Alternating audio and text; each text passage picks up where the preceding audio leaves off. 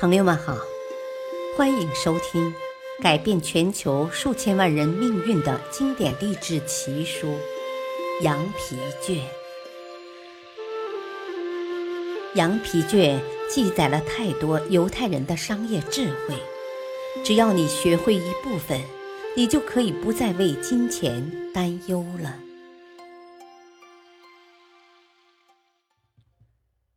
第9章，金克拉密码。第1集，金克拉密码是珍奈尔·提格对当代最成功、最有魅力且最有影响力的演说家金克拉的评述。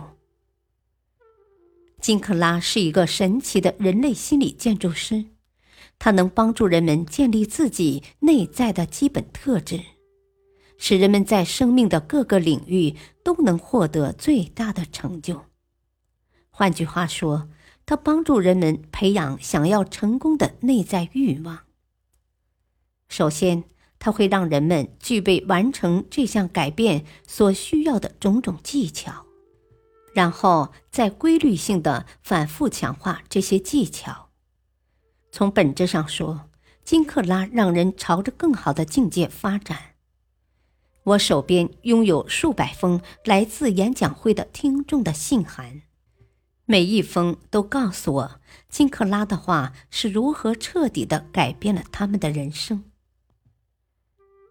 珍奈尔·提格，赢在转折点上。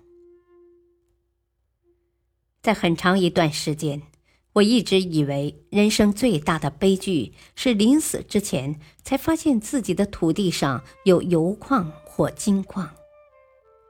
现在我才知道，不能发掘自己内在的财富才更加可悲。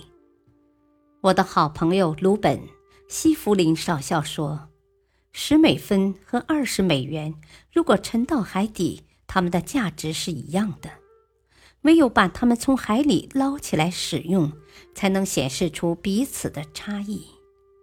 你的价值也是一样，唯有努力探索内在，发挥巨大的潜能，你的价值才能真正显现出来。几十年前，我是一个典型的家庭主妇，我人生最大的愿望就是成为全世界最完美的妻子、母亲和主妇。尽管我相信自己是个成功的角色，但我依然感到不满足。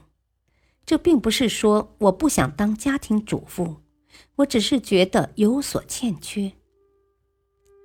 我永远忘不了自己认清这个事实的那一天。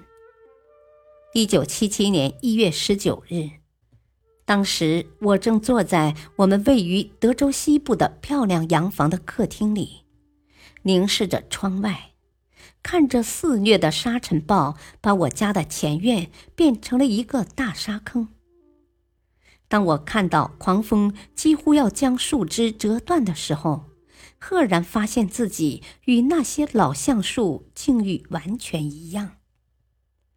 我也快要崩溃了，我觉得自己生命中必须要多一点什么。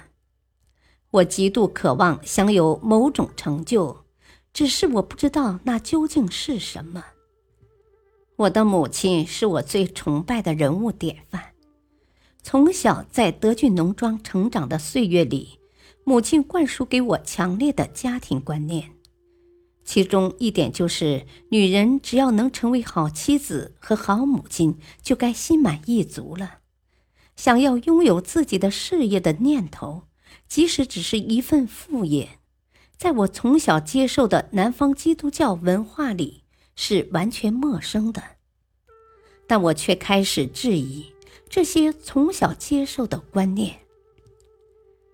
我想这股隐约的不安感早在几年前就已经浮现过。当时为了压抑这份不安，我在1975年初期开始在美国 AMF 担任运动设备的售货员。然而，由于没有特定的目标或动机，我的这份工作自然不太成功。我坐在客厅的沙发上，开始审视自己的条件。我的最高学历是高中毕业，17岁就结婚了。我把所有的时间、精力和努力都用来帮助丈夫完成大学学业，并维持家庭生计。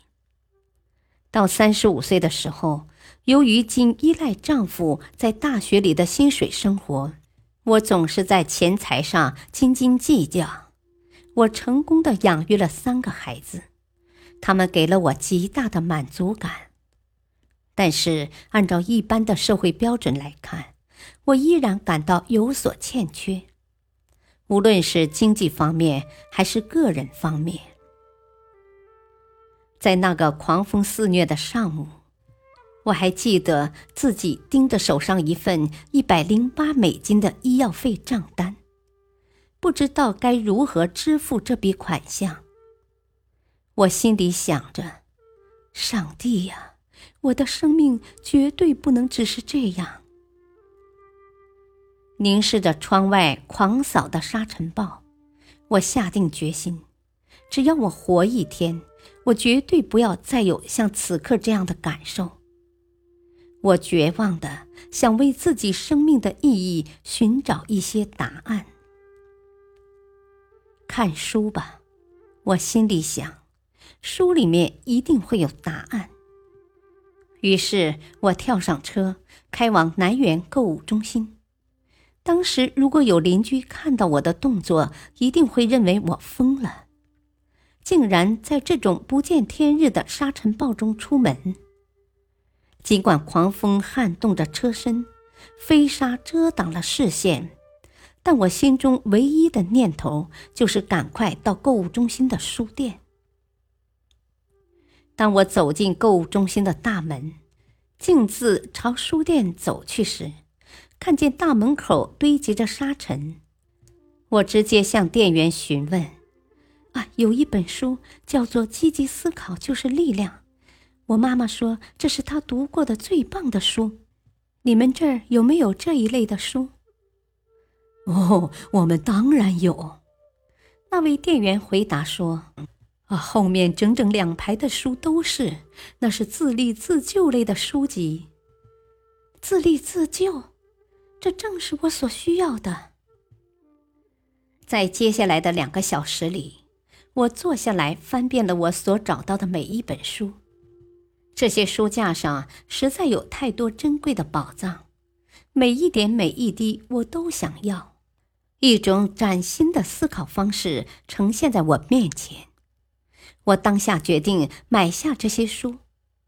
我用信用卡刷了$125，买了一大堆书。我知道我投资$125下去，就一定要让它物有所值，这便是一个承诺的开始。我等不及想快点回家，从头到尾仔细地读遍每一本书。我将身子投入客厅的沙发里，开始专心致志地读书。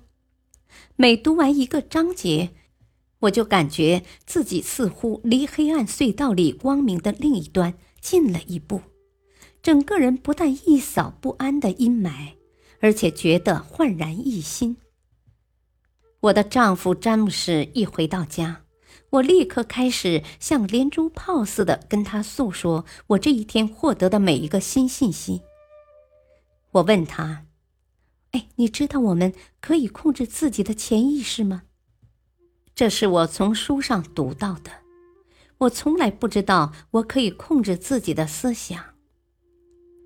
尽管詹姆士对这些新资讯的反应不如我这么强烈，但我一点也不在乎，因为我已经下定决心要把所有的新发现和每一个朋友分享，谁也不能阻止我。感谢收听，下期播讲第2集，敬请收听，再会。